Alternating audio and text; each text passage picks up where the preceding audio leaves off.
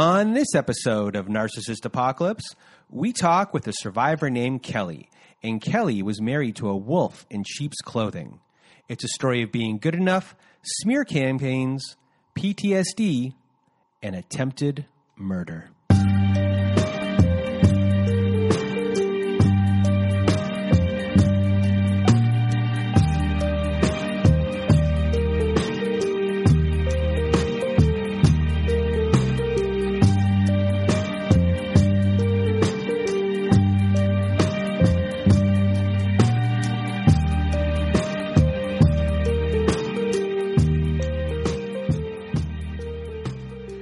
Welcome to Narcissist Apocalypse, a podcast that gives a voice to survivors of toxic relationships. I am Brandon Chadwick, but my friends call me Chad, and thanks for tuning into this episode. So, what is a narcissist, you may ask? Well, for the purposes of this podcast, we refer to a narcissist as anyone who has displayed a pattern of behavior that shows a limited capacity to appreciate others' perspectives. It is that simple. And before we get to our episode with Kelly, I just first want to thank everyone in the Narcissist Apocalypse community for listening to the show and sharing your thoughts by email Instagram, Twitter, and Facebook. Also, a reminder if you have not left us a review on whatever podcast service you use Spotify, Apple, Google, Stitcher, Castbox, etc., etc., please leave us a five star written review as it helps out the show a lot when it comes to rankings. Now, if you have not been to our website recently at narcissistapocalypse.com, please do go there if you want to be part of our show. At the top of the page, you'll see a, a button there that says uh, guest form. You press on that button, takes you to guest form, you fill it out, and we will go from there. But another way to be part of our show is to also go to narcissistapocalypse.com and to read a letter to your narcissist and be a part of our Letters to Our Narcissist compilation episode. We have a button on that page. So on the side of the page, it's a floating button that says send voicemail. It records up to five minutes. So if you need 10 minutes, you got to press it twice. Anyway, record on there. We'll go from there. And if you don't want to read the letter yourself, send us an email at narcissistapocalypse at gmail.com. And in the subject line, put letters to my narcissist and myself, or my old pal Melissa will read your letter instead. Other things on our website at narcissistapocalypse.com we are offering high conflict parenting courses that can be found at narcissistapocalypse.com slash courses. Yes, we have now partnered with an online parenting company, and many of the courses we are offering were created by Bill Eddy, who is an expert in dealing with high conflict individuals in court, and now he's helped create many parenting courses to help you through divorce and to help support your children too. These courses are the most widely recognized courses by family courts across the country. So if you want to support the show and are looking for guidance, please do go to narcissistapocalypse.com slash courses. What else do we have for you? Oh, we have our Patreon, everyone. If you want to support the show, go to our Patreon you know what a Patreon is? It's kind of like a fan club. You know, we put extra stuff on there. We have episodes that have never made it to air, follow up episodes with former guests, and much, much more. So, to be part of our Patreon supporting the show, please do go to patreon.com slash narcissist apocalypse. And last thing before we start the show, myself and my old pal Melissa are conducting a test episode of a new podcast on Wednesday. It's a call in show. It's called The Hoover Hotline. It's going to be a very lighthearted show. So if you're being hoovered or you're about to be breaking no contact, just call us instead. We'll be taking your mind off of things, having a good time. We may have some drinks, a cigarette or two you have no idea what's going to happen. We're just going to do our best to have a good time, take your mind off of things. Who knows what's going to happen? It's Wednesday at 7:30 and the phone number for that show to call in is 845 688 4100. I will put it in the description of this show. And the first caller that gets through, that will be our call for the night. For the Hoover Hotline, our test episode. We'll see what happens, if it works or not. Hopefully, this is the first of many, and we will go from there. Anyway, enough with that. Before we get started with the show, with Kelly, we do discuss two events of intimate partner violence on this episode. So I'm just sending out a trigger warning for everyone. And I also want to thank Kelly for taking part on the show. She did a tremendous job telling her story. And I was hanging off of every word of this story. You barely, barely hear a peep out of me this whole entire time. So, thank you, Kelly, for taking part. And now it's time for the show and for me to get out of my way and your way. Here is my conversation with Kelly. Welcome to Narcissist Apocalypse, everyone. With me today, I have Kelly. How are you? I'm great. How are you? I am uh, doing well. And today we are going to hear uh, your story of abuse. And you have a couple of stories. However, we're going to concentrate on story number two. And one day you might come back and do story uh, number one with us. But we'll do like a brief rundown for everyone to kind of uh, get a good gist of uh, what was kind of going on in your life. And, and still goes on in your life, and um, you know this is a pretty um, kind of movie of the week, um, scary story and um, you know I'm just uh, going to get out of my way and your way. Uh, Kelly, the floor is all yours. Okay, well, I guess to start just a little bit about myself, I I'm just like a I've always been. I was the shy kid in school. I was kind of nerdy. I'm a natural blonde, so it was kind of funny looking because I have naturally clear eyelashes and clear eyebrows, so kids made a lot of fun of me. And I, I think that it built a lot of self-esteem issues uh, early on. By the time I hit middle school or I guess early high school, I got really, really pretty. I don't know what happened. It was like my mom calls me the ugly duckling for that reason, but I think the scars were already there. And and so I think that's what initially made me an easy target for the, these types of people uh, because I've had you know many different issues with them. But anyways, I got married um, right around Hurricane Katrina. I was from Louisiana, and um, I got married to a guy. We had uh, two children together. He was very abusive. He cheated on me consistently throughout the marriage. I mean, pretty much any every day of the week with lots lots of different people, and in fact, sometimes people he met on Craigslist.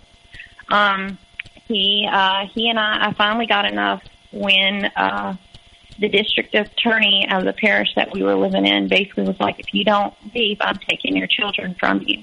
So I had to move two states away to go to where my family was living because they had moved out of state. And it was good because of all his stalking and stuff. That was the only way I was ever going to escape that. And um, anyway, so I took my two kids and I moved up to this state. And um, moved in with my parents. I had nothing. Um, I got on my feet, and eventually I got to a place where I felt healed enough to where I could start dating again. And you know, we live in the age of technology. I uh, I decided to try out a dating app.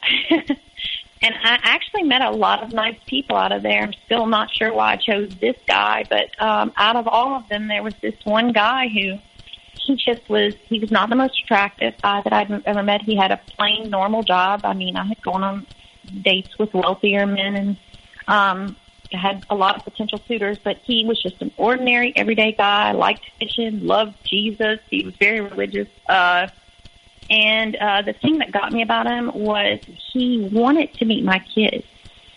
He want he wanted to be that they never had that father figure with the with the uh my ex number one because he he was just so self-absorbed. But anyways, um, I just it made me fall in love with him. I, I couldn't believe somebody wanted to teach my little boy how to fish.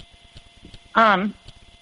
Anyways, uh, basically we started dating. Um, a lot of it, you know, we go out at night, but still he was there the very next day, you know, doing stuff with me and my kids, just wooing me very hard, talking about, you know, I mean, how pretty I was and and all this other stuff, and just you know how great we were, and you know, like he'd never dated anyone before. I mean, I mean, he really put me on a pedestal.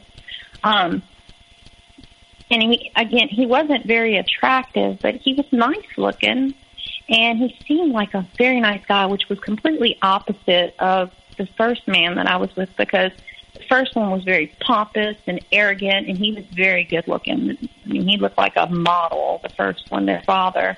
So the second one, you know, I was like, well, you know, the looks, I can, I can definitely, you know, with that. If the guy just treats me so well, I don't know. And anyways, um, months go by. We end up, um, I say probably six months.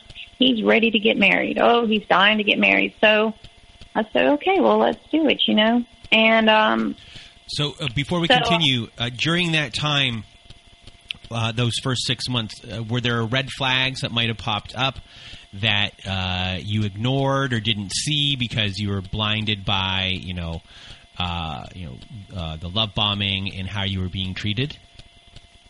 There was actually a couple. Um, one uh, incident was that I took him to meet. I have a friend here that I had made, and she's my very best friend here, only friend. And I brought him over there to meet her, and he was really a jerk about it the whole way there. I didn't understand why he was being so moody, but when we got there, he put on a you know his happy face, and he tried to pretend like he was happy. And I um, found out after the fact, every time I was talking and like just talking about how great our relationship was and how happy I finally was in my life, he was rolling his eyes behind my head. Like he was like sitting a little bit further back from me and like rolling his eyes about it like I, I guess like I was a joke or something. And the other thing was my at the time my papa had moved up here along my mother was his only daughter and so my papa and my mom had bought adjacent land and my papa found out he had cancer, colon cancer. And uh, this guy used to go and visit my papa a lot because my papa was into hunting and fishing and all that stuff. They really bonded. My whole family loved this guy. And um, papa's chemo pills went missing. We couldn't understand why his chemo, his chemo, he lived alone. My grandmother's been dead since I was two. His chemo pills just disappeared. Well, uh, right after that happened, the, the guy, my ex's mother calls me and says he is just too sick to see you tonight. He asked me to call you. He's throwing up. He's violently ill. We may have to take him to the hospital. I, I don't know what's going on with him, but he, he wanted to make sure you knew that he wasn't going to be able to make it tonight because he is just too sick. Well, about a week later, right after his next visit, that bottle showed back up and that was something weird too because I I did kind of catch on that there was something there that was like he shows up and the pills show up and that's kind of funny, you know. But anyway, um that and um there were times that he would make these comments at me that were like he was saying in a loving way, but he he was knocking me down off of my pedestal, making sure that I knew I was as imperfect as I was.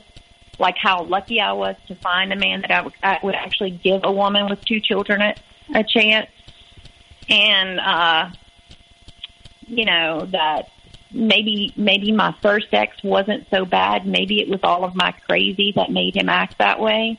There was little things, yeah. But I mean, this guy was pretty slick, so he didn't let it slip off him. Mm-hmm. So at the six month mark, at, at that point, he wanted you to um, to get married, or yeah. uh, and so what happened from there? Well, I got all excited. You know, I had never had a wedding with the first husband. I had gotten pregnant, and so we had like kind of a justice of the peace sort of thing. And so I wanted a wedding. My parents had never thrown me one. They threw one for my younger sister, but I never got to have the traditional wedding, so I was excited.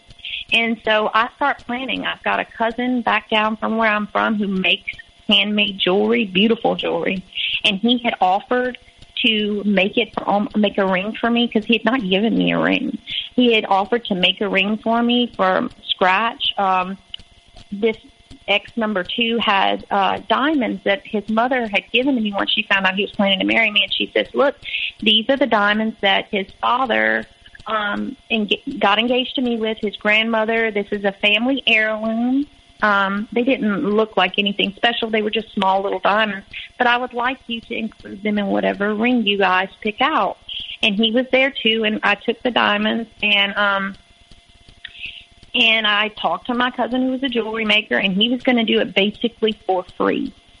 I mean, no charge. And this guy's like, the ex is like, well, no, I, I, I, I don't want that. I, I don't understand why you're just, just put them away. Just, just put them to the side. You, you don't need a ring and just making up all these excuses. And, and, and I'm sitting here trying to plan and stuff. And I'm like, well, I don't understand why your mother wants me to use these diamonds. You haven't given me an engagement ring what am I to do? I've gotten you an engagement ring almost for free. Most guys would be happy. And he's like, you know, I, I I just don't even have time to think about this. I, I, I don't know. I don't know.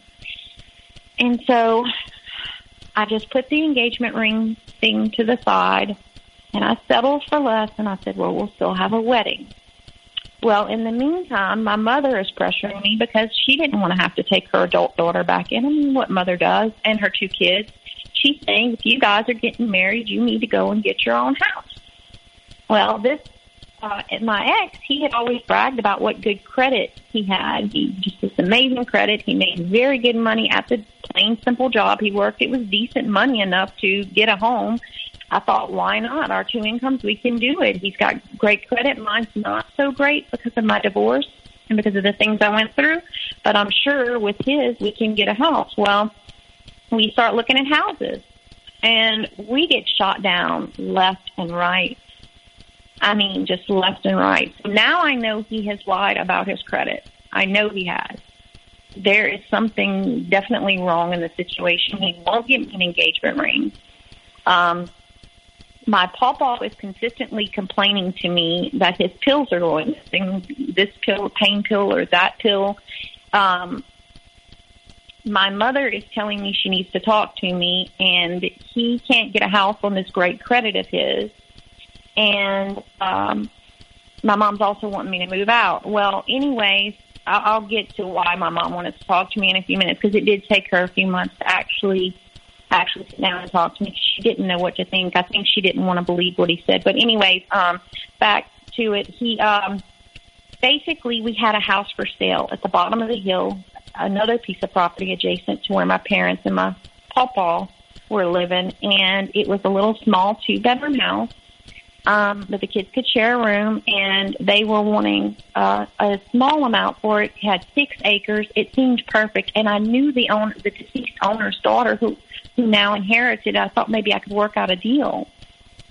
So somehow I talked to this girl. I tell her about my situation, I somehow talked her down to half price, and I got the loan on my own. Well, immediately when I I get this going, he's talking about how he wants his name on it. He wants this in his name and that in his name and this in his name. And I'm thinking to myself, you didn't even help me get this place.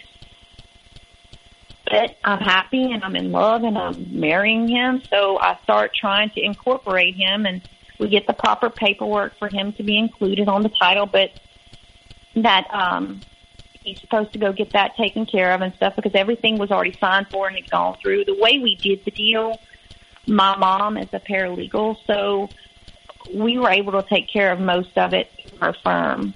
So we didn't even need to include him, and and the and it was pretty simple. Anyways, um, he never filed that paperwork. But in the meantime, um, he comes home one day because we've already moved in this house and we're living together. But We're not married yet.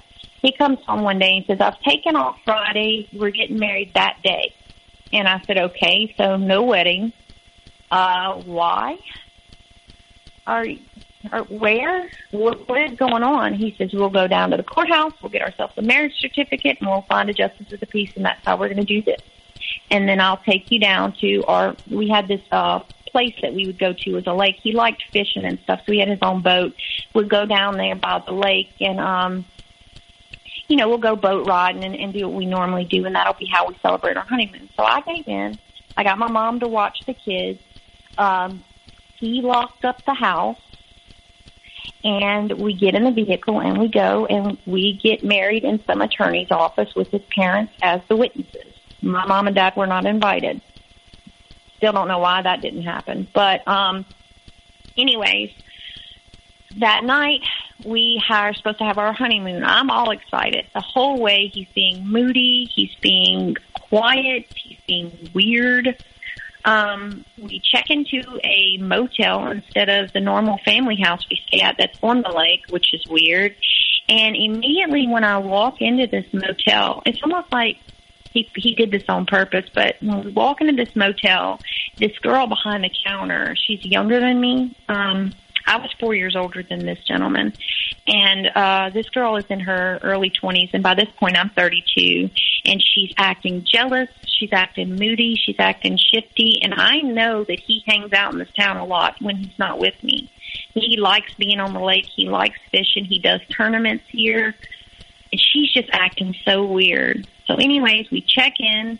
We put our stuff down. He says, let's go down to the bar. So we go down to the bar, and the whole time uh, this girl has apparently gotten off of her shift. She's down at the bar. She's cutting up over here in the corner, dancing, uh, making a big show of herself. Almost like she knew him and she was trying to make him jealous.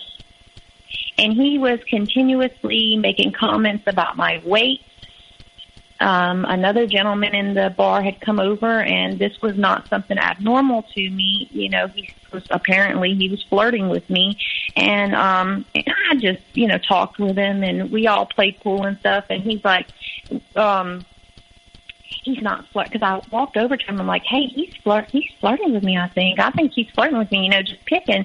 And he's like, he's not flirting with you. Nobody'd be interested in. You gained so much weight. Stop. And in the meantime, this girl is really making this huge scene.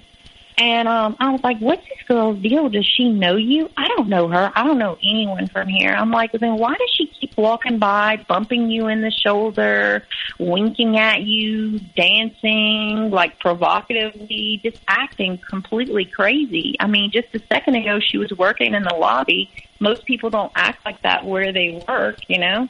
It was just weird. Um, anyways, I I probably think that he had probably that was an ex or someone he was seeing even up until the point we got married, but I never did find out. Anyways, we go up to the hotel room after that. He is back to his moody self. Uh, we do not consummate the marriage. That does not happen. Um, which he knew that in my first marriage, that really made me suffer when I got married the first time because that didn't happen. In fact, it didn't happen for the first couple of months in my first marriage because I was treated like I was disgusting and not good enough and not worthy of him anymore. And this is exactly what this guy is doing to me now in the second marriage. I told him one of the most vulnerable places in me, something that hurt me so severely, and I'm watching him do it to me. And he's acting like he just is not attracted to me. He'd like to go to sleep. He's completely exhausted. I'm crazy, and he just wants to go to sleep. So that's what he did. And so I fixed myself a stiff drink and sat up the entire night crying in the hotel room. The next day, we packed our stuff. We never went on the lake, and we came back to our house. When we get back to, well, my house, really, we get back to my house, and my doors are wide open. The only two people on the earth that I assume have the keys are me and him. But we've been gone, and he said he locked them. The doors have been open all weekend. I have no clue what that was about. I don't know if he's made a key for his family members or what's going on here. So I just brush it to the side and we come in. I'm upset enough already. We come in, we unpack, and we start our life together. Well, immediately I start noticing things uh, this house was in mint condition when I first looked over it. It's an older home. It's from the 50s. Um, but the man who owned it, I knew very well. He was like a member of our family. He's an electrician. And he took very good care of this place. Very, very good care. Well, the air conditioning went out almost immediately. Just and we, I had a friend who who worked on air conditioning. In fact, a neighbor, a, another older man, and he came over and looked at it. and he could he couldn't even figure. He says it looks like somebody has made the wiring under the house backwards. It's the craziest thing, almost like they're trying to catch a fire. So he he fixed the little thing, and whatever it is, I'm not really good with that stuff, but he fixed whatever it was, and he said, "All right, well, we've got you fixed up, and my air conditioner was working again." And then all of a sudden, um, this ceiling fan was making noise, the one above my bed in my bedroom.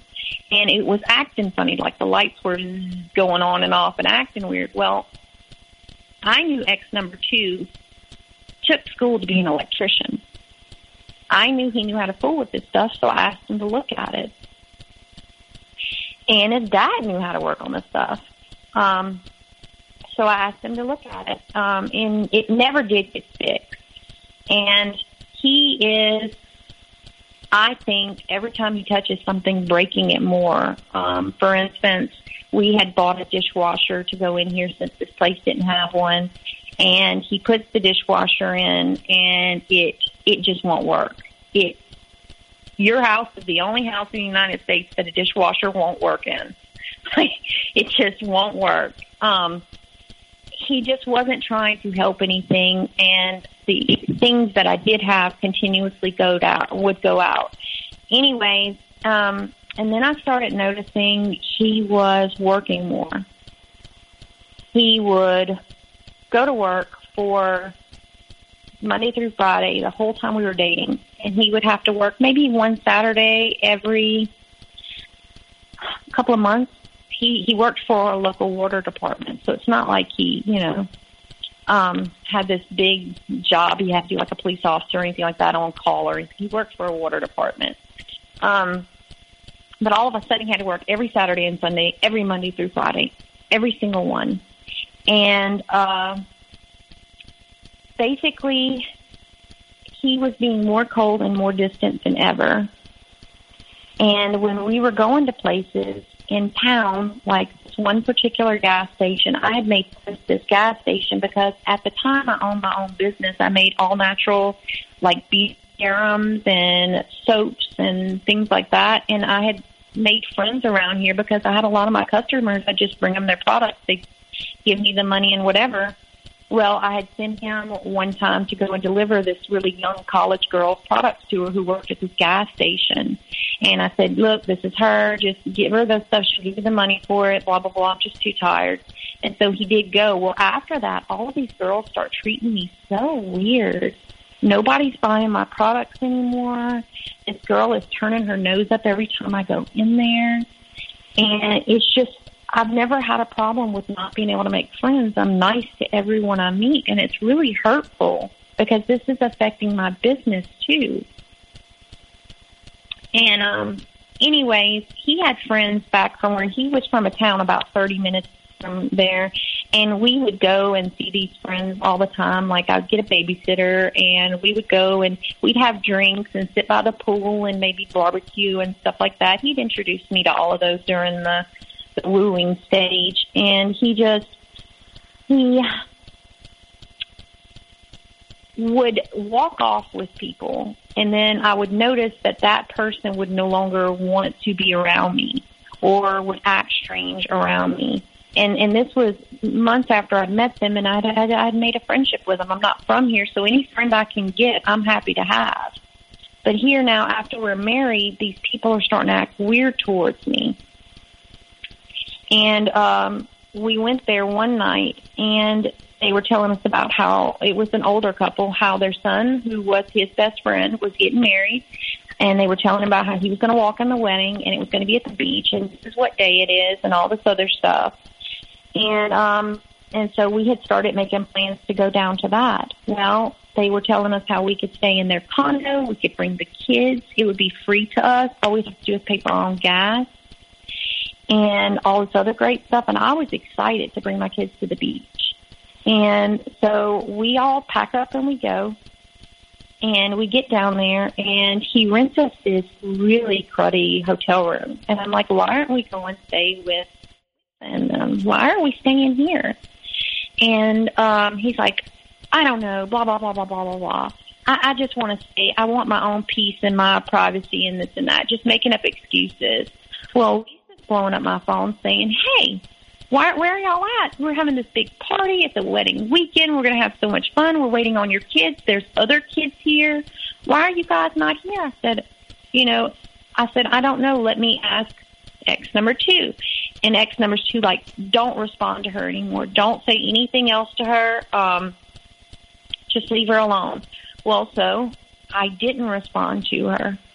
Well, that was my mistake because apparently he was on his phone letting her know that I was throwing a temper tantrum. I thought I was too good to stay in their condo. He had to spend all of this money to give me this nice hotel room for me and my children and all of his money on his, his gas money because I was unwilling to help him pay for any gas for this wedding. And the wedding is the next day. And so I show up at this wedding and people are sneering at me because this is the lady holding the wedding and she's friends with everybody there. And no one is speaking to me or my kids. No one will give us a seat. We have to stand during the whole wedding. And he walks off immediately once we get there to go walk in the bridal party. And we're just treated completely bad. Anyways, um, I really was hurt. We go to the reception and no one talks to us. Me and my two children sit at the table by ourselves and eat our reception food. While meanwhile he's flirting with the girls like he's not married and he's dancing and he's having a good time. He's acting like I'm not there either.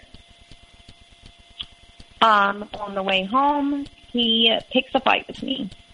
So here I am in hot water again, and I'm still unaware of anything I've done because it wasn't, you know, I didn't find out at that weekend that he had said the things he said. Otherwise, I would have been able to take up for myself. Um. So, anyways, we get back home, and I'm I'm hurt. I'm upset, but I let it go because I love this guy, and my whole family loves him, and they never even loved the first guy. So there must be something wrong with me at this point because for me to be being mistreated by someone that's so good and so perfect that everyone loves, I must be defective. This is what I'm thinking. Um. Anyways, he started spending more time at his family, and I had become really close with his mother and father. I would visit with them. I would bring them cakes. I was trying to get close to them and they were very nice people, like the most warm-hearted, nice people you could ever meet. Um, I even started trying to go to their church, even though we're not the same religion. I'm Catholic and they're Baptist, just to try to be close to these people, my new in-laws. And I'm noticing here lately they're making comments about me and my jealousy and my controlling ways. And I'm thinking to myself, this are you are you kidding me? This guy does whatever he wants, whenever he wants. And I don't even try to control him. I don't understand what's going on. Um, and, and, and, and I apologize. I need to back up because okay. I need to go back and mention the fact that I completely forgot this. Two, uh, two three days after we got married, um, I woke up that morning to go on a job interview because my at home business wasn't making enough and I was going to get something part time. And I went out to my car and it was on a flat. And so I go out there. I know how to change a flat. I started to change it and he was supposed to be at work. He shows up here and says, Oh no, I'll fix that. And by the way, we have a lunch with my uncle and my mother and my aunts today. Um, we need to go to this. And I say, okay, why? Well, I'm going to put you on my medical insurance. And I say, but I've got a job interview. Oh, you don't need that. I'm going to take great care of you. When he's the one who was pressuring me to get the extra job. But anyways, so I get dressed in appropriate clothes. We go to this lunch, and um, I sign all of these forms. And his uncle informs me that I've just signed up for a life insurance policy that makes X number two the beneficiary. That there's a twenty thousand dollar policy on both of my children. How generous of him. I never heard anything about any of his policies being, you know, making me the beneficiary. But I assumed with all of that that the medical insurance must have been folded up in there somewhere, and they're just not talking about it. So um, I, I wanted to mention that because that is something very important in the story.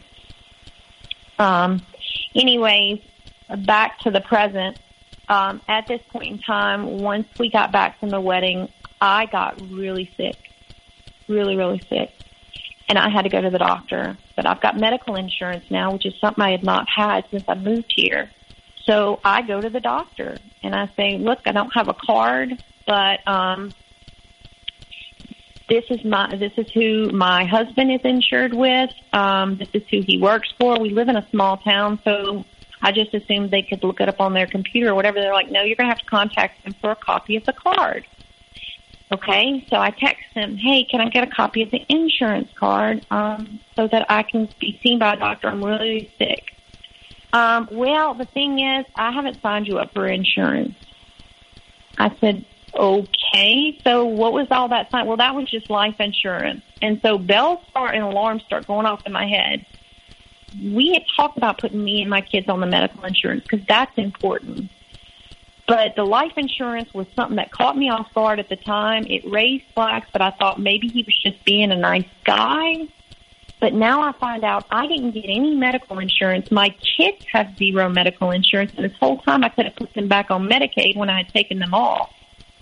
And I'm screwed. So I had to go back home. I had to just hope I got better. And I'm heartbroken because I've been lied to. Anyways, I did get better, obviously. Um, and he wooed me back into just thinking it was an accident and a mistake, and he would go ahead and get it taken care of that week, and he did. And um, and here's the kicker: he did put us on his insurance, but he put all of our birth dates as his. So every time we would have to go to the doctor because he knew nothing, cared nothing about us to, to even try to learn our birth dates. So every time we'd have to go to the doctor, we would have to give five as our birthday, and it wasn't even the correct birthday. Like I've got a ten year old child here, and that's not their birthday clearly, but that's what we're having to give anyway. Um, he did go ahead and, and do that because he knew that I was on to him. Um, well, his parents start coming around a lot more at this point in time. I don't know why they're doing it. It's awfully suspicious. I'm I've gotten a job by this time. I'm working for a law firm and when I'm showing up home from work, they're already there and they live over 30 minutes away. So it's kind of weird. And they're just always sitting in my living room. They're always bringing us stuff. They're there almost every night of the week. Then they ask me if I will, because X number two has not yet um, added himself to the property, um, if I will allot them a piece of the property, a piece of the six acres, so that they can build a house to be near their son. And I was so in love with these people and so wanting to please my parents, especially after I had displeased them so much with the first husband because they told me not to marry that guy. But this guy my parents adored. I um I was like, sure, I'll do whatever you want. You know, I'll give you what. Come on out here. We'll pick you out an acre. Just let's do this. You know, and they had already started, you know, getting together contractors and seeing what kind of house they wanted to put out there, and all of this stuff gets set in motion. This is probably about October of the year. Anyway, so October is the month we're in, and he all of a sudden starts being very weird. He's disappearing. He's getting phone calls in the middle of the night and leaving the house saying he's got to go check on something at work. But when he leaves, he's only gone for like 20 minutes. His job's like further away than that. And then he comes right back. He's acting strange. He's disappearing a lot. Um, are you telling Are you telling your uh, parents about this? Because I assume that uh, you know you don't know or you don't trust anyone in town or, or uh, maybe people back uh, from where you were. If you had like a best friend back home, are, are you telling them about the weird things, or are you afraid to because they love him so much?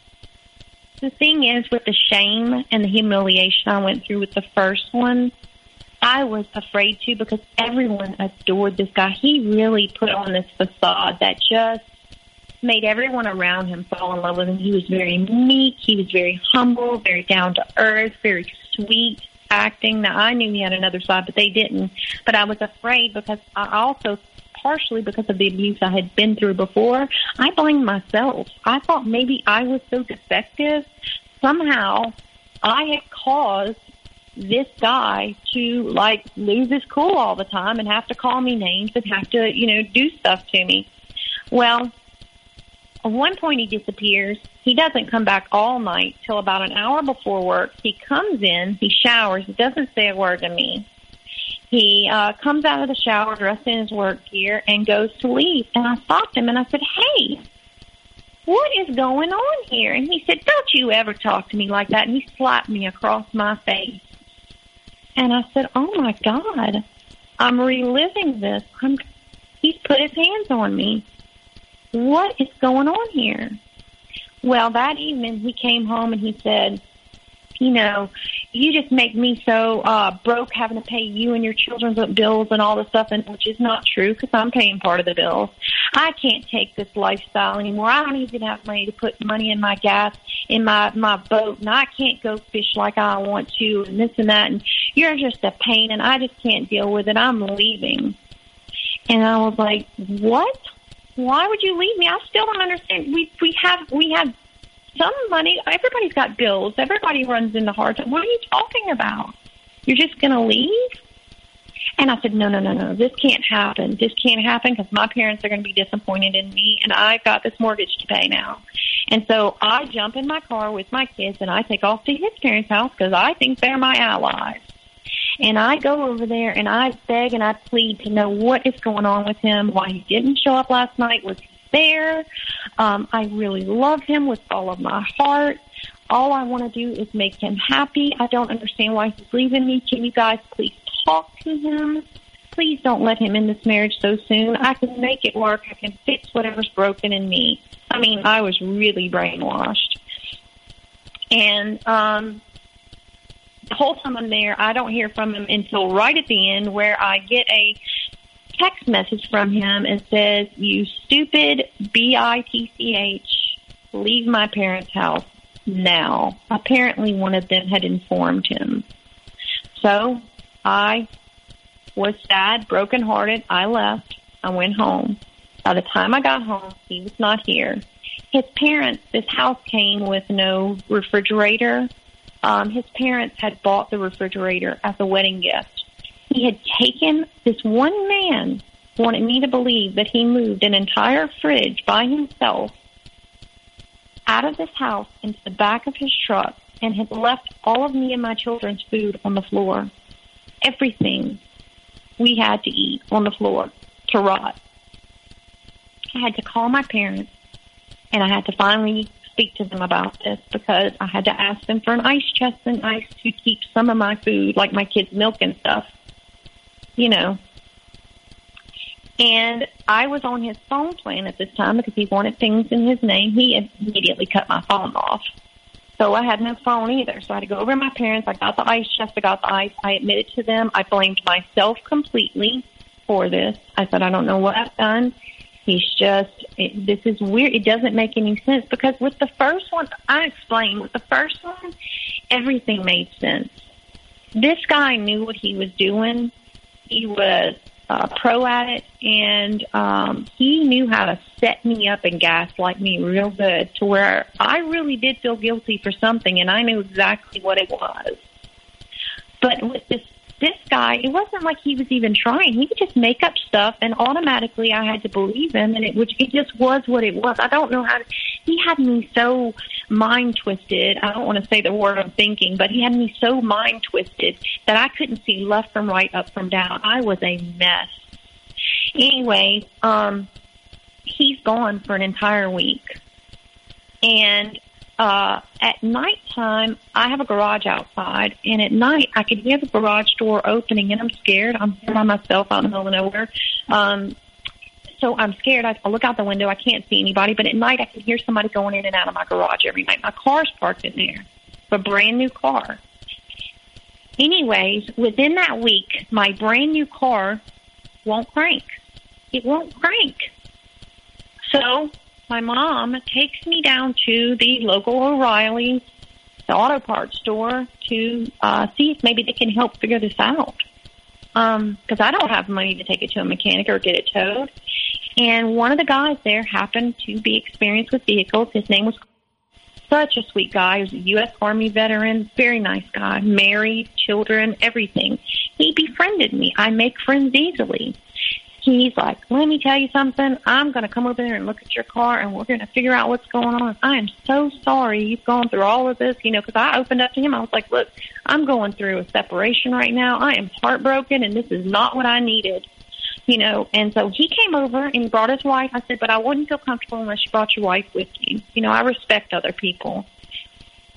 Um, so he did. He brought her. Her name was Brooke. I made friends with her immediately. Her kids played with my kids um, um, used this stuff called Gumout and flushed it through my gas tank and stuff. And what he said he thinks happened is that somebody put something in my fuel tank because he did a number of things, but basically, essentially, what was happening is gas wasn't getting into the vehicle, um, whether that be sugar or anything else. This guy had put something into my tank on my brand new car and I couldn't point the finger at him but apparently he was he was doing this. Um but I didn't know for sure. It could be a neighbor or something so I left it at that. Well I was like I'm so thankful that you guys have done this for me. I have no money to pay you to thank you but I'm Cajun so let me make you a pot of gumbo tonight. It's cooler outside. It's a good thing. I have the ingredients. Let me do it for you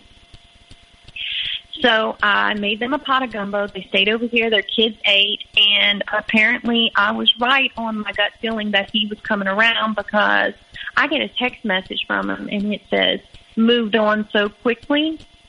Now this guy is supposed to be staying at his parents, which is over 30 minutes away. So how does he know that there's a vehicle in my yard? And I said, no, I have not moved on. What are you talking about? Well, you've got company over.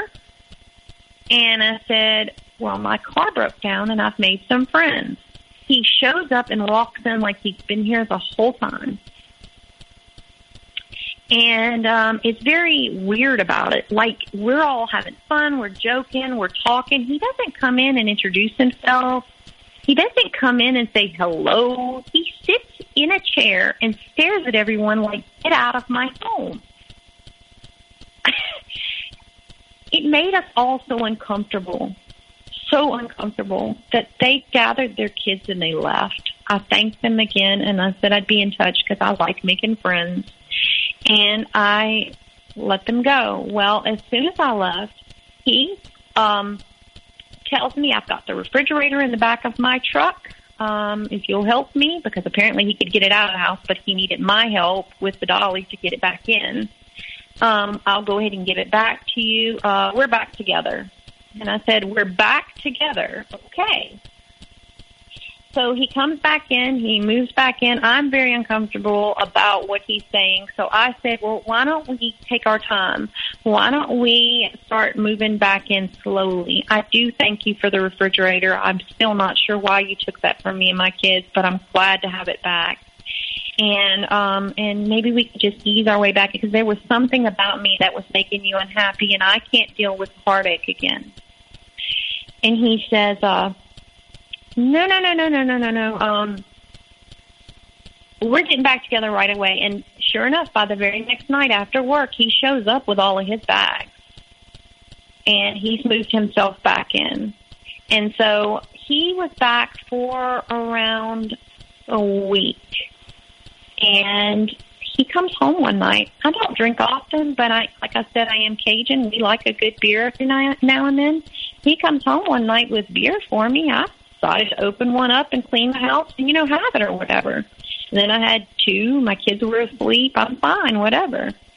Anyways, on the second beer, I decided I, um, I would go ahead and put it away in the fridge, and I did, but I had alcohol on my breath and I was doing something in the kitchen, and out of the blue, this man walks up behind me and says, You know, I never did love you, right? And grabs me with the back of my head against his chest. He was taller than me, and takes his arms, one arm wrapped, the left arm wrapped around my face across my mouth, and the right arm wrapped around my face, crushing my nose where I can't breathe. And he starts slamming all the weight of his arms into my face, and I can hear my nose cracking, what feels like my skull cracking. I can't breathe. and I can feel my teeth shifting in my head. He's pushing so hard. I'm, I'm thinking he's trying to pop my head open. What is going on? And um, anyways, I uh, apparently passed out because I woke up and I was in the floor, and uh, he's standing over me, almost like he's deciding what to do. And I don't think he's happy that I've woken up. I think at this point, I'm wondering if he thought I was dead and was deciding what to do.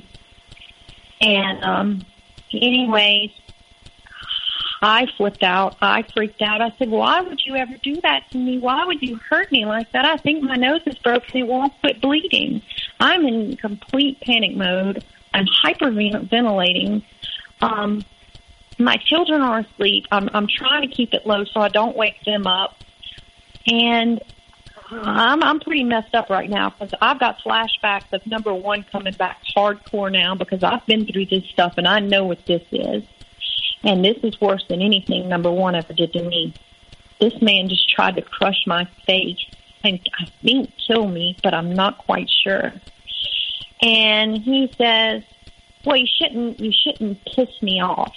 And I'm like, all I was doing was drinking the beer you gave me. Again, this makes no sense because he didn't even try to gaslight me or anything. Drinking the beer you gave me and cleaning the kitchen, okay. Well, the whole next couple of days, we do things together because I'm in such shock. I apparently haven't kicked him out. I'd never called the police.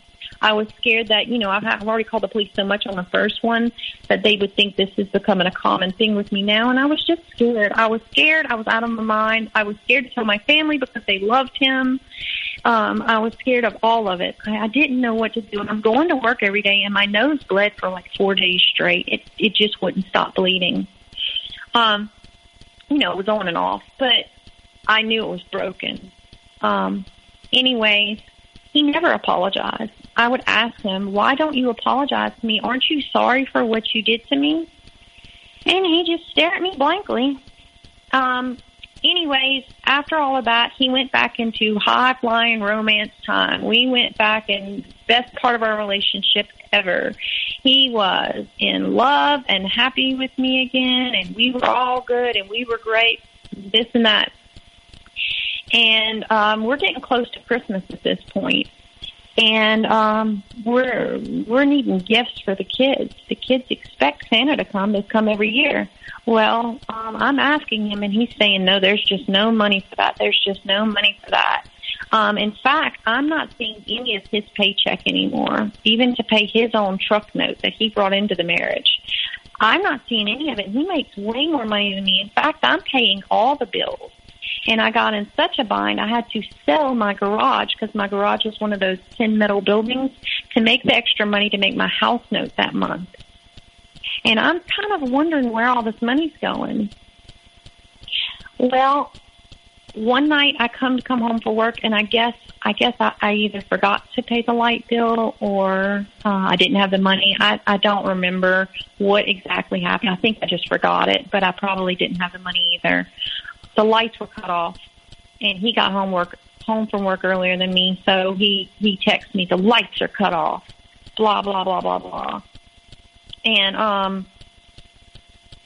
Anyways, he texts me the lights are off, blah blah blah blah, and so I come home and I'm freaking out. I don't know what to do. The light company is closed for the day. There's nothing we can do. I send my kids over to my parents to sleep for the night, so they don't know because I don't want them to have memories like that.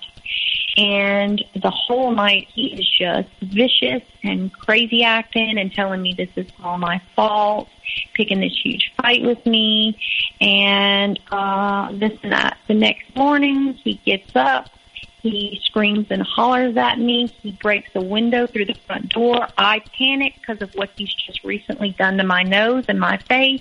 So I take off running down the road. He calls his father. He says she's crazy. She takes off running barefooted down the road. I'm done, blah, blah, blah. So his dad shows up to mediate. And his dad says, What's going on between you two? He tells me that you just gave, he just gave you his entire check with his Christmas, his $700 Christmas bonus on it. And you just blew right through every dime without paying any of the bills. What are you doing, girl? And I said, he is not, and he was standing right there smiling at me. And I said, he did not give me any money. He, I have not seen a check of his in months. I've been paying all the bills by myself on a part-time job, making way less than he does. I said, tell him. Tell your father the truth. Be honest for once. He said, all I remember is I gave her the whole check and it's gone. And that's why I'm so angry. Our lights are cut off and she spent through all of our money. And I'm like, tell him the truth. And, and just, I think I was in shock. I couldn't believe he just so easily, just such a blatant lie. So now I have to borrow money from my mother to get my lights cut back on, which I did. And I have to miss a day of work to do it because you have to, this small town, you have to go up to the place. You have to redo all this. You have to, I had to go up there and pay it and do all this for them to cut it back on. And, um, and I have no Christmas gifts for my kids yet. And so I am stressed to the max, stressed to the max. And so I go to work the next day and, um, and I know I had told you that I had he had cut off my phone. I did have my own phone at this time. I did get it shortly after he left me the first time. So this phone plan is in my name now. Um, but anyways, he I went to work. I come back. His parents are here again, which is weird. And I've been crying all day. I, a few days from Christmas. I'm upset. I don't know what to do. My kids don't have gifts. This does not look good. And they're like, what's wrong with you? Blah, blah, blah. Just like talking behind my back. I think she's losing her mind. Oh, almost like character with witnesses, you know? Almost like, like he had set them up to be there to look at how crazy he had made me finally, but not that he had made me crazy, that I had become crazy on my own. I don't know how else to explain it, but they left all upset because they thought I was losing my mind. They were concerned for my children's safety and all this other stuff because I was a mess at this point. I'd been through a lot. Anyways, um, he after they leave, he decides he's gonna go um visit our friends that we always go to um their cookouts and stuff. He's gonna go. I said, well, oh, okay. Well, you know what? I need a distressor. Let me go with you. I will get my mom to watch the kids. I'll get dressed. I need to get away from this for a minute. I am freaking out here, and maybe we can discuss the kids' Christmas gifts because you've not contributed anything, and these kids aren't going to have a Christmas. And he's like, no, you're not going anywhere with me. And he leaves.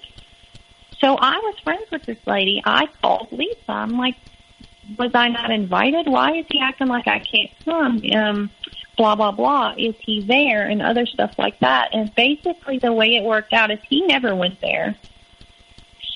And she was never having a cookout. It was the middle of the week. And, uh, also she wanted to know why I was being such a stuck up person at the wedding and then told me about what all he had said then. I wasn't responding to her text, and he was having to talk for me, and the things that he had said basically that um, I was too good to say in their condo. I didn't want to be around them, just, you know, stuff like that. And I was like shocked. Well, next day he doesn't show up the whole night. Next day after work he shows up again. He's got beer for me again because apparently that worked the first time he hands me the beer and he says, look, I'm sorry. Everything's going to be okay, blah, blah, blah. Well, I'm pretty stressed out, so I had about three of them. And I put my kids to bed and I start cleaning for the night. It's something I've always done. I clean at night. And uh, he comes in there and starts picking a fight with me out of nowhere. So I dumped out my beer and I started warming up some breakfast burritos because I hadn't eaten dinner. And he stops the microwave and takes these hot breakfast burrito things out of the microwave and microwave and throws one at my face. It slaps me across my face and flies off onto the floor. So I run out of there because again, I'm kind of scared of this guy. I know what he did to me last time. So I run into the living room and I am standing by the Christmas tree trying to figure out, I guess, where I could hide. I don't know what was going through my mind. And he runs in there with the second breakfast burrito and throws it at my face again. And I slap. I get smacked with another breakfast hot breakfast burrito in the face, and this one flies into the Christmas tree. And I start yelling and screaming about how, you know, I should have never, I finally lost this point. He has just pushed me too far. None of this makes sense. Just, this is crazy. I did not sign up for this. And what does he do? He comes up behind me and he does the same thing again. He puts his my head up against the back of his chest. He grabs me up. He puts his arm around my nose and one around my mouth and strangles me out.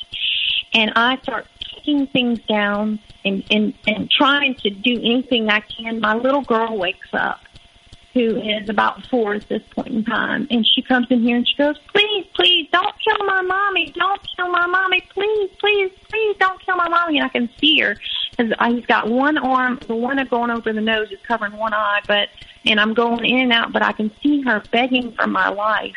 And I can't say anything and I feel myself fading out.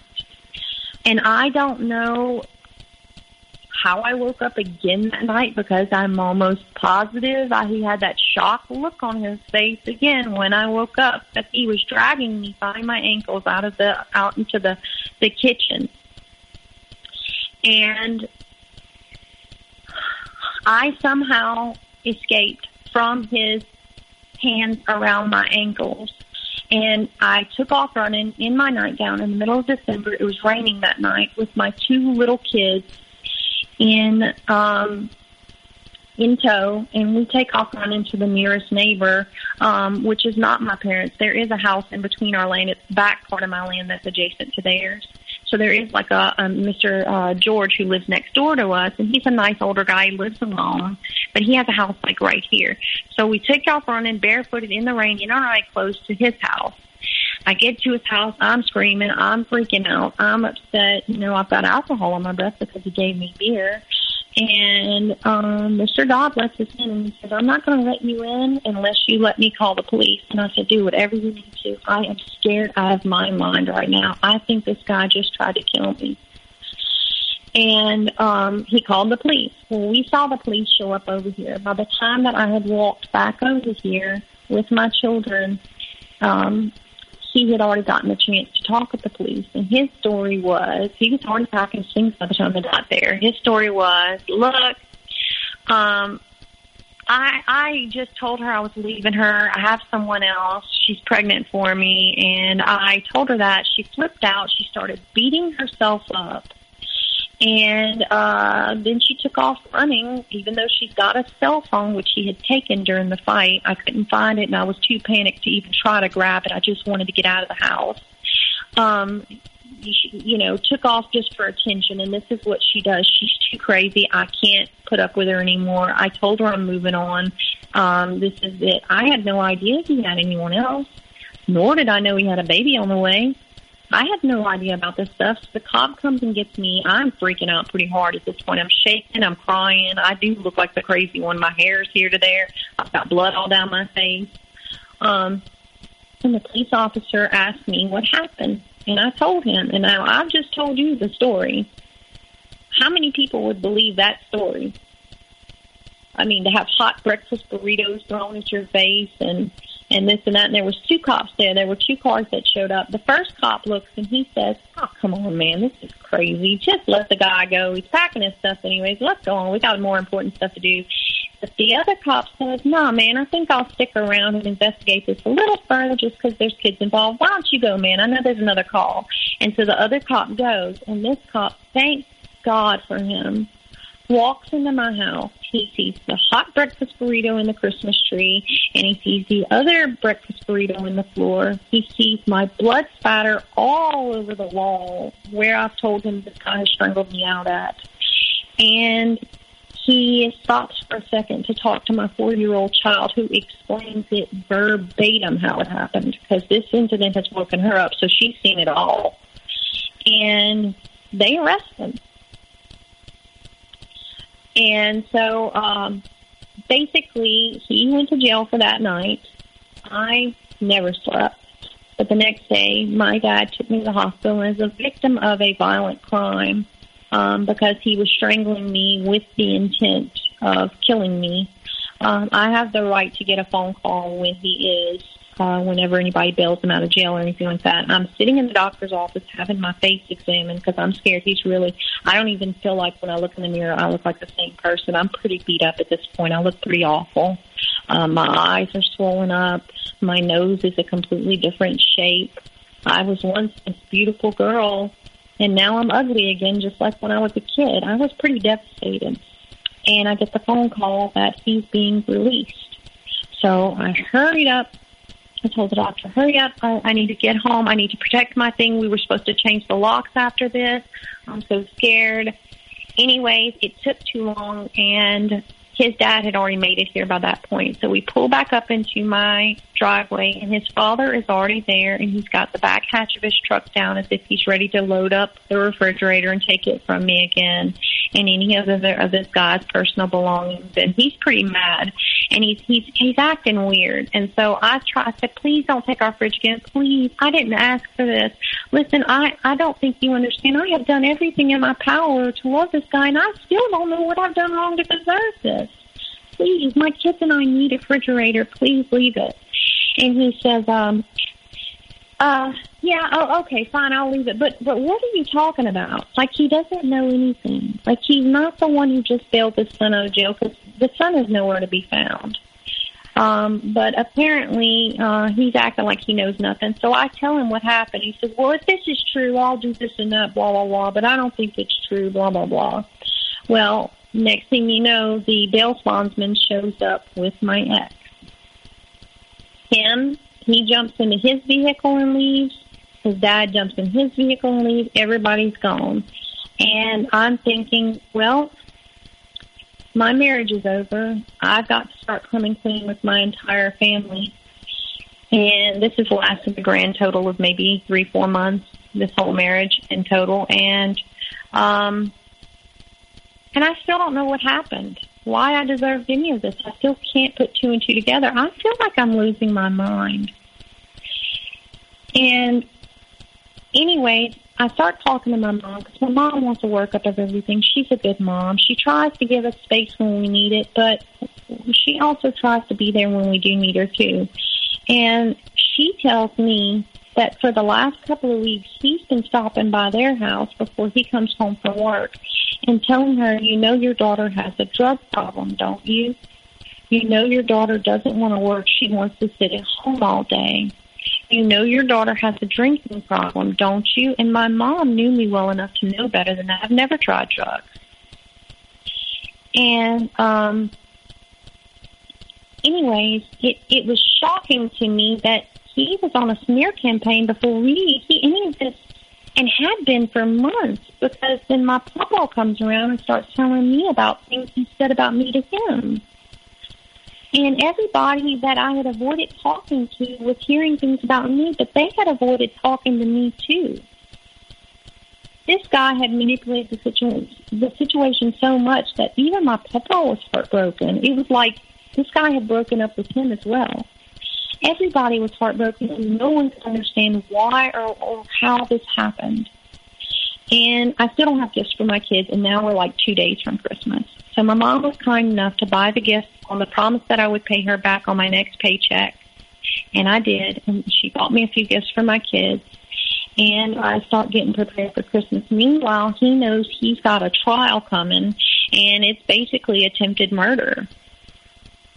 And so, um, and I'm definitely pushing forward with it because I'm pretty upset. Someone has fooled me again, and I'm heartbroken.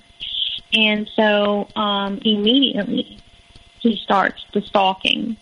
Um, immediately, uh, uh, in fact, the day we got back from shopping for the gifts, my kids were with my father, and my mother and I had gone to town to try to get what we could, and I had um, going ahead and I was going to put them in the front closet. So she said, I'll drop them off at your house and then I will go back to my house. I'll grab them and I'll just bring them back to you. That'll give you enough time to put them away so that they can't find them because they still believed in Santa and stuff. And then you can get everything together. Blah, blah, blah. So I did. I put them in the closet and during this time my nerves were shot. So I had to go to the bathroom pretty bad and my stomach was upset and I couldn't even, I didn't even have time to shut the door. So I go run to the bathroom and I'm sitting on the toilet, which faces the doorway, and I've got a bedroom to either side of that door. And all of a sudden, I see this black shadow almost peek its like almost like it's peeking its head out the door, but not wanting the person who's attached to the shadow to be seen. And I watch it. It's like trying to listen to see what's going on, and it's it's like trying to figure out what to do. I see it scratch its head. It's definitely a man shadow. And next thing I know, I hear footsteps. I hear the window slam open in there, and apparently someone jump out, and I'm stuck on the toilet. There's no way I can get off. My stomach was very upset, and I'm humiliated because the door was open. It was him. He was in there trying to do something already. So I knew he was breaking in. My mom's like, okay, we'll fix this. We'll nail the windows shut that don't lock, some windows that didn't lock. We'll change the locks on all your doors. We'll get this fixed. And because um, we had figured out that also the day the dad came over and he had all my doors unlocked, who had unlocked and opened all the doors while we were on our honeymoon, it was him. They all apparently had keys to my house. And they were all definitely in on this. Anyway, um, we changed all the locks and nailed all the windows shut that weren't available to um, lock. And then the stalk, stalking only continued. The very next time that I was able to go to work once I was healed enough. I come home from work. I start to feed my kids dinner. I hear four wheelers in my yard. And they're like, sound like they're by my back door. So I step outside, and here he is with a pregnant girl on the back of his four wheeler. And he's got a huge group of friends, and they're all on four wheelers, and they're all screaming and hollering names at me and stuff like that. So, of course, I called the cops again because I had gotten an emergency protective order uh, but by then he was gone. You know, by the time they made it there, he was able to get out of here. And and he would, and, and during this time between then and the trial, he would do stuff like I would come home from work and there would be a note on my bed, and it would say, "You know how much I love you." You know how much I care about you, and just trying to woo me back, but he wouldn't sign his name and it would be typed or something like that. It would always be to where if I wanted to take the bait, I knew whose number to call, but if I tried to call the police about it, there was no way to frame them, right? And, um, anyways, the stalking and harassment continued for months on end until finally the trial came around and I had been diagnosed with PTSD I no longer looked like the same person. He had ruined my face.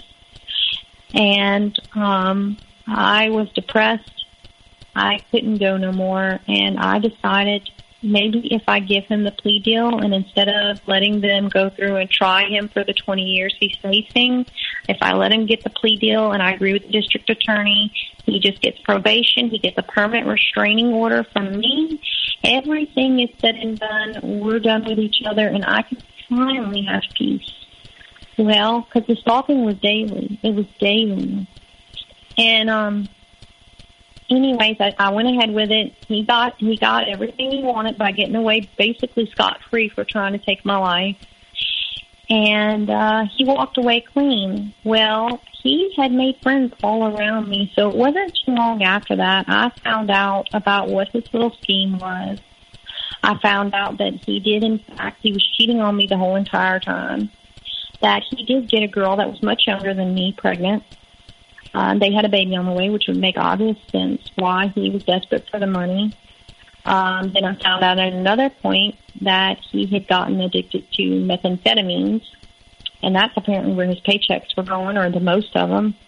And um, so I that's every reason to want to cash out on two twenty thousand dollar insurance policies and and and here I am. I've already dropped the charges. I've let the trial go through. I've done it all. So there's no way to go back and say, Hey, wait, I changed my mind, district attorney. it sounds pretty scary, locking back up. So I um I basically had to just accept it. Accept that this person had married me, most likely from day one, considering he had put the life insurance on me two days after, two or three days after we got married. He had put the life insurance policy on me only to kill me at some point, and possibly my children, most likely my children, because who doesn't want $40,000 extra money? And that's all I'm good for. That's my entire worth.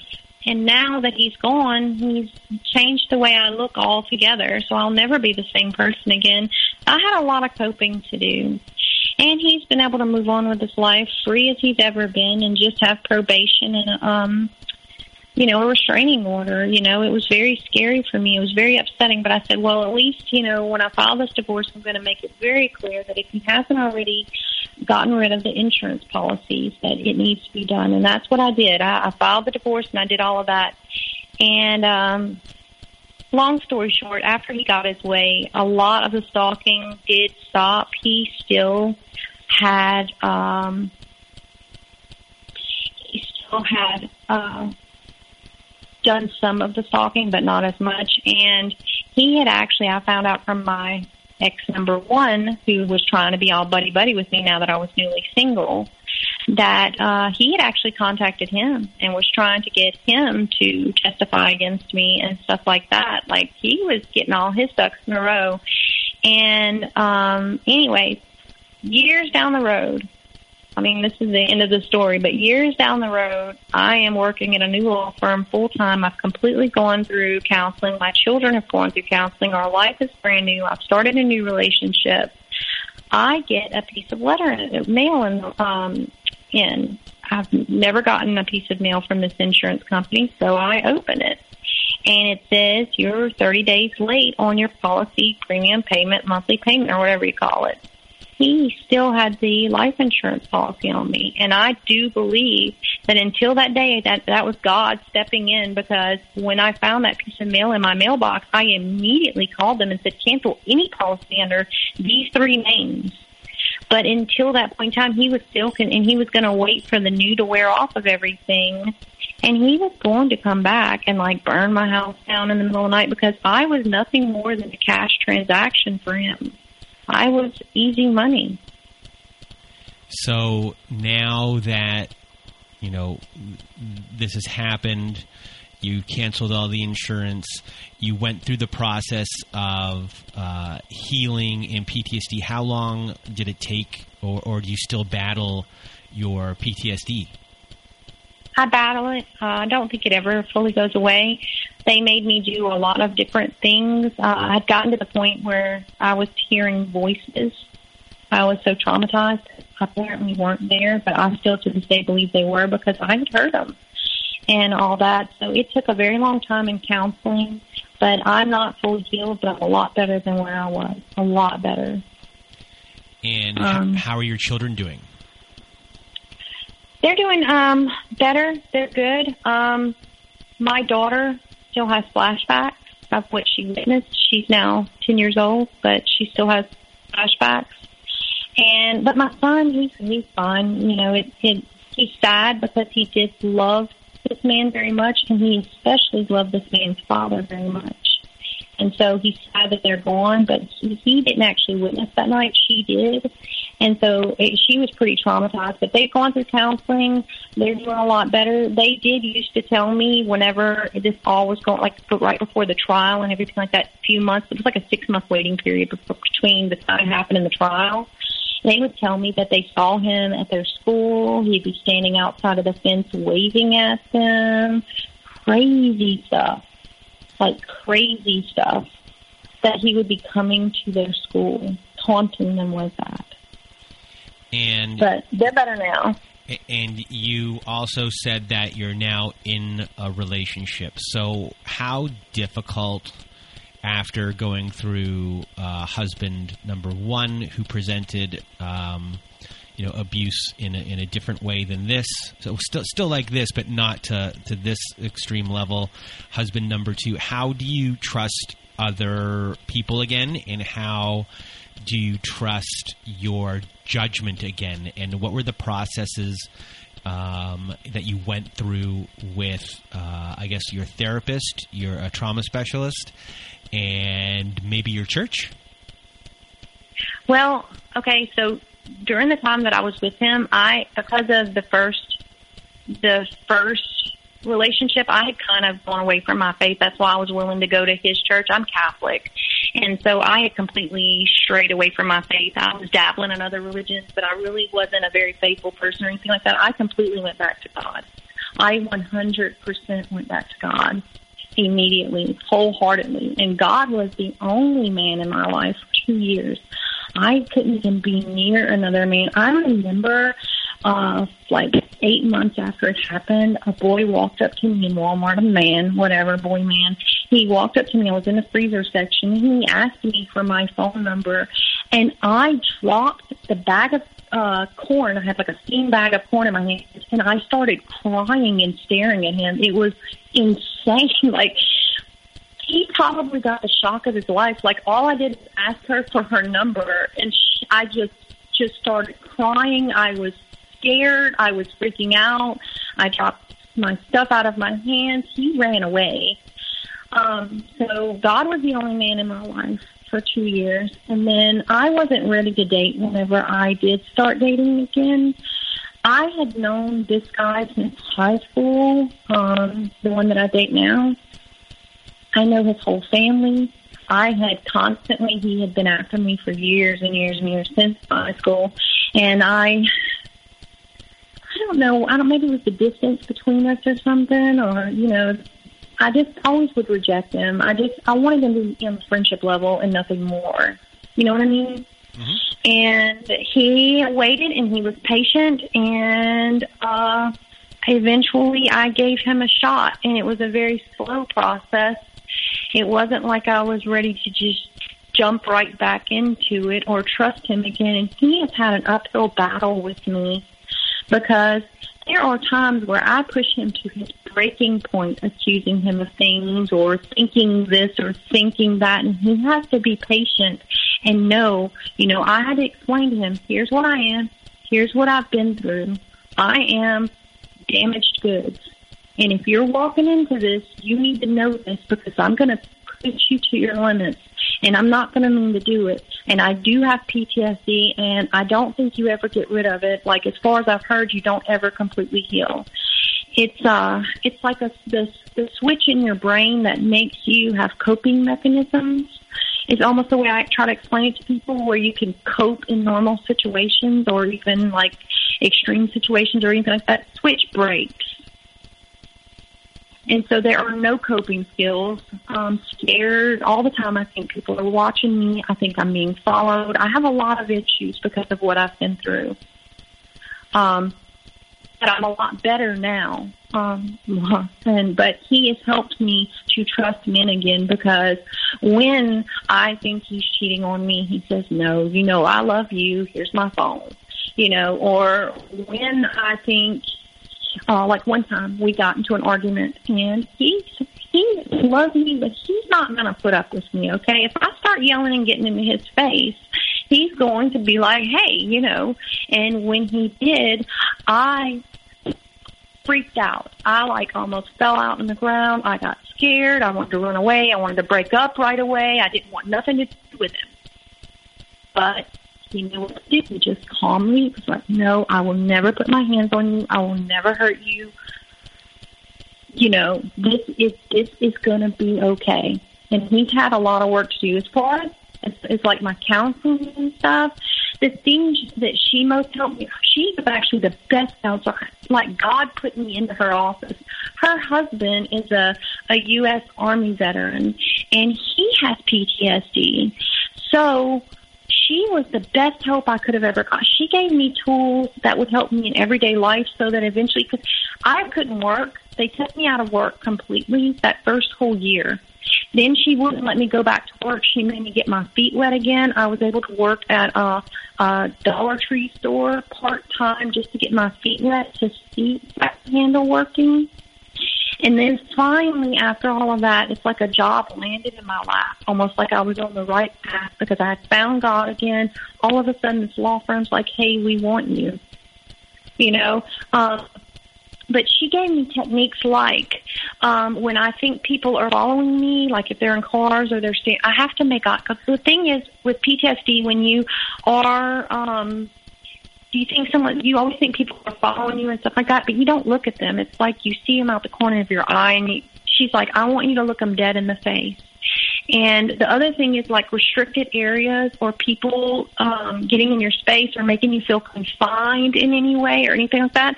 You know, she's like, even if you're on a bus and you need them to stop, you say, hey, I need you to stop the bus. And you get out and you walk around. But you need to have clear boundaries.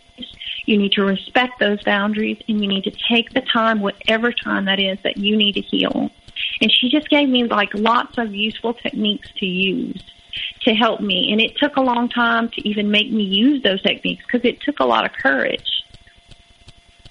I was scared of the world after this man. I mean, I did not ever. I I swore I was never going to. Jesus was the only man for me. But then, you know, this guy came along and I gave him a chance. I didn't go out and go on dates or anything like that. There was no more of any of that for me. Um. So yeah, that's that's how we. Um, that's how it happened. So, before we end off our show today, do you have uh, words of advice for people who are uh, going through the same thing uh, that you went through? Yeah, I would just, I would say number one, if you've ever been through it, know that when you walk away, you are a walking target. You need to take the proper time and counseling that it, it requires to heal yourself because I thought I was healed. I thought I was good. I felt good. I mean, I had gotten away from this man and I didn't take the proper steps that I need. And so I was a walking target for an even worse man. And two, I mean, um, when people start showing you, when people show you with their actions and their words their true colors, believe them. Don't think it's in your head or anything like that. It what they are showing you is who they are. If they say it to you once, they mean it. Um, and the other thing would probably be um, if anybody tries to put a life insurance policy on you but doesn't even give you a real wedding or a honeymoon and it's like two days after the shotgun wedding, you might want to get a little bit uh, curious about what's going on.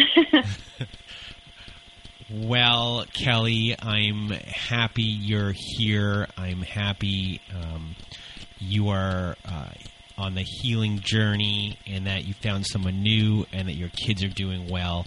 Uh, your story is going to help a lot of people. You know, this is Domestic Violence Awareness Month, so uh, you know, thank you very much for being here and sharing your story, and we might do uh, a story of your first story as well. But but we'll uh, get there. So from the bottom of my heart, thank you for being here with me today. Thank you. And for everyone else who is listening, I hope you have a good night.